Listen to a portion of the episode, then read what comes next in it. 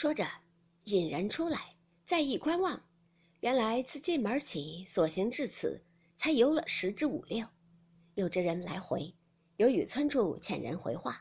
贾政笑道：“此数处不能游了，虽如此，到底从那一边出去，总不能细观，也可以稍览。”说着引客行来，至以大桥前，见水如金莲一般奔入。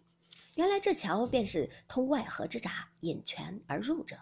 贾政因问：“此闸何名？”宝玉道：“此乃沁芳泉之正源，就名沁芳闸。”贾政道：“胡说，偏不用沁芳二字。”于是一路行来，或青塘茅舍，或堆石为园，或编花为友，或山下得幽尼佛寺，或林中藏女道丹房，或长廊曲动，或方煞园亭，贾政皆不及荐举。因说半日腿酸，未尝歇息，忽又见前面又露出一所院落来。贾政笑道：“到此可要进去歇息歇息了。”说着一径引人绕着碧桃花，穿过一层竹篱花帐编就的月洞门，额见粉墙环护，绿柳周垂。贾政与众人进去，一入门，两边都是游廊相接，院中点衬几块山石，一边种着数本芭蕉，那一边乃是一棵西府海棠，其势若伞，丝垂翠缕，趴吐丹砂。众人赞道：“好花好花，从来也见过许多海棠，哪里有这样妙的？”贾政道：“这叫做女儿堂，乃是外国之种，俗传系出女儿国中，云彼国此种最盛，也荒诞不经之说罢了。”众人笑道：“然虽不经，如何此名传久了？”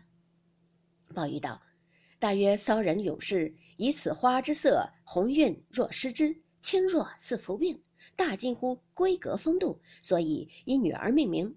想因被世间俗恶听了，他便以野史转入为证，以俗传俗，以讹传讹，都认真了。”众人都摇身赞妙，一面说话，一面都在廊外抱纱下打就的榻上坐了。贾政一问：“想几个什么新鲜字来题词？”一刻道：“交壑二字最妙。”又一个道：“重光泛彩方妙。”贾政与众人都道：“好个重光泛彩！”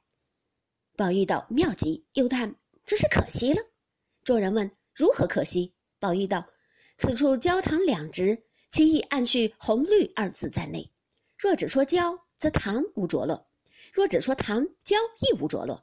故有焦无糖不可，有糖无焦更不可。”贾政道：“依你如何？”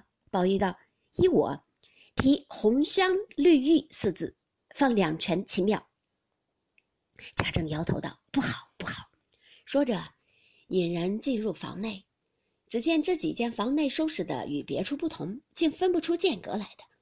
原来四面皆是雕空玲珑木板，或流云百福，或岁寒三友，或山水人物，或翎毛花卉，或集锦，或博古，或万福万寿，各种花样皆是名手雕镂，五彩镶金嵌宝的，一格一格，或有著书处，或有设顶处，或安置笔砚处，或供花设瓶，安放盆景处，其格各式各样，或天圆地方，或葵花蕉叶，或连环半壁，真是花团锦簇，剔透玲珑。